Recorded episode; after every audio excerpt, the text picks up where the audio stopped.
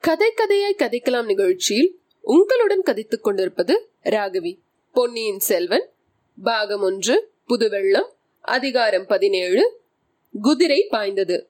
ஒப்புமை இல்லாத தன் சகோதரன் அருள்மொழிவர்மனுக்கு தகுந்த மணமகள் வானதிதான் என்று குந்தவை தீர்மானித்திருந்தாள். ஆனால் வானத்தியிடம் ஒரே ஒரு குறை இருந்தது. அது அவளுடைய பயந்த சுபாவம்தான்.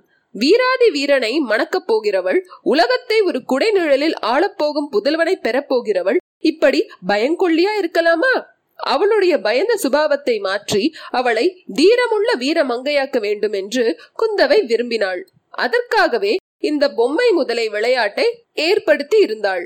ஆனால் அந்த சோதனையில் கொடும்பாலூர் குமாரி வெற்றியுடன் தேறிவிட்டாள். குழந்தை சோதிடர் வீட்டிலிருந்து குந்தவை தேவியும் வானத்தையும் திரும்பி வந்ததும் அன்னப்படகில் ஏறிக்கொண்டார்கள். படகு சிறிது தூரம் சென்றது. ஆற்றங்கரையில் இருபுறமும் மரம் அடர்ந்த ஓரிடத்தில் படகை நிறுத்திவிட்டு குந்தவையும் அவளுடைய தோழிகளும் நீரில் இறங்கி விளையாடுவது வழக்கம். அந்த இடத்துக்கே இன்றும் போய் அவர்கள் இறங்கினார்கள். எல்லாரும் இறங்கியானதும் அப்பெண்களில் ஒருத்தி ஐயோ முதலை! என்று கூவினாள். அவர்கள் எந்த பெரிய மரத்தின் அடியில் இறங்கினார்களோ அந்த மரத்துக்கு மறுபக்கத்தை அப்பெண் சுட்டி கொண்டே முதலை முதலை! என்று அலறினாள். உடனே எல்லா பெண்களும் சேர்ந்து ஐயோ முதலை பயமா இருக்கிறதே என்றெல்லாம் கூச்சலிட்டுக் கொண்டு ஓடினார்கள். ஆனால் பயந்த சுபாவம் உள்ள வானதி மட்டும் அச்சமயம் சிறிதும் பயப்படவில்லை. திறந்த வாயுள்ள பயங்கர முதலையை திடீரென்று சமீபத்தில் கண்டும் அவள் பீதி அடைந்து விடவில்லை. மற்றவர்கள் எல்லாரும் குந்தவை தேவி கூறியிருந்தபடி மிகவும் பயந்தது போல் பாசாங்கு செய்தும் வானதி பயப்படவில்லை. அக்கா முதலைக்கு தண்ணீரில் இருக்கும் போதுதான் பலமெல்லாம். கரையில் கிடக்கும் போது அதனால் ஒன்றும் செய்ய முடியாது. இவர்களை பயப்படாதிருக்க சொல்லுங்கள். என்றாள் கொடும்பாளூர் குமரி. அடி பொல்லாத கள்ளி இது நிஜ முதலை அல்ல பொம்மை முதலை என்பது உனக்கு முன்னாலேயே தெரியும் போல் இருக்கிறது யாரோ உனக்கு சொல்லி இருக்க வேண்டும். என்று மற்ற பெண்கள் கூறினார்கள். நிஜ முதலையா இருந்தால் கூட எனக்கு பயம் கிடையாது. பல்லி கரப்பான் பூச்சிகளை கண்டால் தான் எனக்கு பயம் என்றாள் வானதி. இந்த சமயத்தில் தான் அப்பெண்களை பயங்கரமான முதலை வாயிலிருந்து காப்பாற்றுவதற்கு வந்தியத்தேவன் வந்து சேர்ந்தான். குதிரை மேலிருந்து ஒரே குதியா குதித்து ஓடி வந்து வேலையும் வீசினான். முதலைக்கு முன்புறத்தில் வந்து நின்று அந்த கம்பீர தோற்றமுடைய மங்கை பேசியதை கேட்ட வல்லவரையனுக்கு உடம்பு புல்லரித்தது. அவள் தன்னோடு பேசவில்லையே என்று குழந்தை சோதிடர் வீட்டில் அவனுக்கு ஏற்பட்ட மனக்குறைவு தீர்ந்தது. ஆனால் அந்த முதலை அவள் பின்னால் கிடந்த திறந்த வாயுடைய பயங்கர முதலை ஏனோ அது அவனுக்கு மனச்சங்கடத்தை அளித்துக் கொண்டிருந்தது. முதலைக்கு முன்னால் இவள் வந்து நிற்கும் காரணம் என்ன? அதை பற்றி சிரமம் வேண்டாம். என்று இவள் சொல்வதன் பொருள் என்ன? இவ்வளவு நேரமும் அம்முதலை கிடந்த இடத்திலேயே கிடப்பதன் காரணம்தான் என்ன? அந்த யுவத்தி மேலும் பேசினாள். ஐயா குழந்தையில் நீங்கள் அவசரப்பட்டு சோதிடர் வீட்டுக்குள்ளே வந்ததற்காக வருத்தம் தெரிவித்தீர்கள். அதற்கு மறுமொழி சொல்லாமலே நாங்கள் வந்துவிட்டோம். இதிலிருந்து சோழ நாட்டு பெண்களே மரியாதை அறியாதவர்கள் என்ற கருத்து உங்களுக்கு ஏற்பட்டிருக்கலாம். அப்படி நீங்கள் எண்ணிக்கொள்ள வேண்டாம். என்னுடன் வந்த பெண்ணுக்கு திடீரென்று மயக்கம் வந்துவிட்டபடியால் என் மனம் சிறிது கலங்கியிருந்தது. ஆகையினால்தான் தங்களுக்கு மறுமொழி சொல்லவில்லை. அடடா! இது என்ன இனிமையான குரல்? இவள் பேசும் மொழிகளை கேட்டு என் நெஞ்சு ஏன் இப்படி பொங்குகிறது? தொண்டை ஏன் விக்கிக் கொள்கிறது? குழலும் வீணையும் மத்தளமும் போர்முரசும் கூட இப்படி என்னை கழிவறி கொள்ளச் செய்ததில்லையே. இப்படி என்னை குலுக்கி போட்டதில்லையே. இந்த மங்கையின் பேச்சில் குறுக்கிட்டு ஏதேனும் சொல்ல வேண்டும் என்று பார்த்தால் ஏன் என்னால் முடியவில்லை? ஏன் நாக்கு மேலண்ணத்தில் இப்படி ஒட்டிக்கொள்கிறது ஏன் இப்படி காற்றோட்டம் அடியோடு நின்று போயிருக்கிறது? அப்புறம் இந்த முதலை இது ஏன் இப்படி சும்மா கிடக்கிறது? வந்தியத்தேவனுடைய உள்ளம் இவ்வாறு தத்தளிக்கையில் அந்த மங்கையின் குரல் மேலும் கனவில் கேட்பது போல் கேட்டது. அபலை பெண்களாகிய எங்களை காப்பாற்றுவதாக எண்ணிக்கொண்டுதான் இந்த காரியம் செய்தீர்கள். முதலையின் மேல் வேலை எறிந்தீர்கள் இவ்வளவு வேகமாக குறி தவறாமலும் வேல் எறியக்கூடிய வீரர்களை காண்பது அரிது.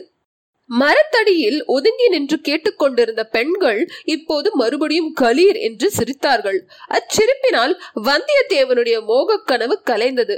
அந்த மங்கையின் பேச்சாகிய மாய மந்திரத்தலை படியிரென்று அறுபட்டது. முதலையை இன்னொரு தடவை உற்று பார்த்தான். எதிரே இருந்த பெண்ணை சற்றும் பொருட்படுத்தாமல் விலகி சென்று முதலையின் சமீபம் அடைந்தான். அதன் முதுகில் பாய்ந்திருந்த தன் வேலை அசைத்து எடுத்தான். வேலை குத்தியிருந்த துவாரத்தின் வழியாக ரத்தம் பீரிட்டு கொண்டு வரவில்லை. பின் என்ன வந்தது? கொஞ்சம் வாழைநாரும் பஞ்சும் வெளிவந்தன. மறுபடியும் அந்த துஷ்ட பெண்கள் சிரித்தார்கள். இம்முறை கெக்கலை கொட்டி பலமாக சிரித்தார்கள். வல்லவரையனுடைய உள்ளமும் உடலும் குன்றி போயின. இம்மாதிரி அவமானத்தை இதற்கு முன் அவன் எக்காலத்திலும் அடைந்ததில்லை. இத்தனை பெண்களுக்கு முன்னால் இப்படிப்பட்ட பேர் அவமானமா இவர்கள் பெண்களா? இல்லை இல்லை. இவர்கள் அரக்கிகள். இவர்கள் பக்கத்திலேயே நிற்கக்கூடாது. இவர்களுடைய முகத்தை ஏறிட்டும் பார்க்கக்கூடாது. சி என் அருமை வேலாயுதமே உனக்கு இந்த கதியா நேர்ந்தது? இத்தகைய அவமானமா உனக்கு நேர்ந்தது? இதை எப்படி நிவர்த்தி செய்து உனக்கு நேர்ந்த மாசை துடைக்கப் போகிறேன்? இவ்வளவு எண்ணமும் சில கண நேரத்தில் வந்தியத்தேவனுடைய மனத்தில் ஊடுருவிச் சென்றன. அங்கு நின்று சிரித்தவர்கள் மட்டும் ஆண் மக்களாயிருந்தால் அங்கேயே ஒரு போர்க்களம் ஏற்பட்டிருக்கும். சிரிக்க துணிந்தவர்கள் அக்கணமே உயிரை இழந்திருப்பார்கள். அரடலாற்றின் செந்நீர் பிரவாகத்துடன் அவர்களுடைய ரத்தமும் கலந்து ஓடியிருக்கும். ஆனால் இவர்கள் பெண்கள் இவர்களை என்ன செய்ய முடியும்? இவர்களை விட்டு ஓடி போவது ஒன்றுதான் செய்யக்கூடிய காரியம். தன் உள்ளத்தை நிலைக்குலைய செய்த மங்கையின் முகத்தை கூட ஏறிட்டு பார்க்காமல் வந்தியத்தேவன் பாய்ந்து ஓடி நதிக்கரை மீது ஏறினான். அங்கே நின்றிருந்த அவனுடைய குதிரை அச்சமயம் ஒரு கனைப்பு கனைத்தது. குதிரையும் கூட அப்பெண்களுடன் சேர்ந்து தன்னை பார்த்து சிரிப்பதாகவே வந்தியத்தேவனுக்கு தோன்றியது. எனவே தன் கோபத்தை எல்லாம் அக்குதிரையின் பேரில் காட்டினான். அதன் மேல் பாய்ந்து ஏறி உட்கார்ந்து தலை கயிற்றினால் சுளீர் சுளீர் என்று இரண்டு அடி கொடுத்தான். அந்த ரோஷமுள்ள குதிரை நதிக்கரை சாலையின் வழியாக பித்து கொண்டு பாய்ந்தோடியது. சிறிது நேரம் வரையில் குந்தவை பிராட்டி குதிரை போன திசையை பார்த்து கொண்டிருந்தாள். குதிரை கிளப்பிய புழுதி அடங்கும் வரையில் பார்த்து கொண்டு நின்றாள். பின்னர் தோழி பெண்களை திரும்பி பார்த்து பெண்களா உங்களுக்கு மட்டும் மரியாதை இன்னும் தெரியவில்லை. நீங்கள் அப்படி சிரித்திருக்க கூடாது. நாம் தனியா இருக்கும்போது எப்படி வேண்டுமானாலும் நீங்கள் சிரித்து கொம்மாளம் அடிக்கலாம். அந்நிய புருஷன் வந்திருக்கும் போது அடக்கமா இருக்க வேண்டாமா? சோழ நாட்டு பெண்களை பற்றி அந்த வாலிபன் என்ன எண்ணிக்கொண்டு போவான்? என்று சொன்னாள். இத்துடன் அதிகாரம் பதினேழு முற்றிற்று. இந்த பாட்காஸ்ட் உங்களுக்கு பிடித்திருந்தால் W W W dot Facebook dot com கதை கதையை கதைக்கலாம் என்ற ஃபேஸ்புக் பக்கத்திற்கு லைக் செய்யவும். தங்களது மேலாந்த கருத்துக்களை அந்த ஃபேஸ்புக் பக்கத்தில் மெசேஜாக அனுப்பலாம். மேலும் கதை கதையாய் கதைக்கலாம் அட் ஜிமெயில் டாட் காம் என்ற அஞ்சலகத்திற்கு உங்கள் கருத்துக்களை மேலாகவும் அனுப்பலாம். நன்றி.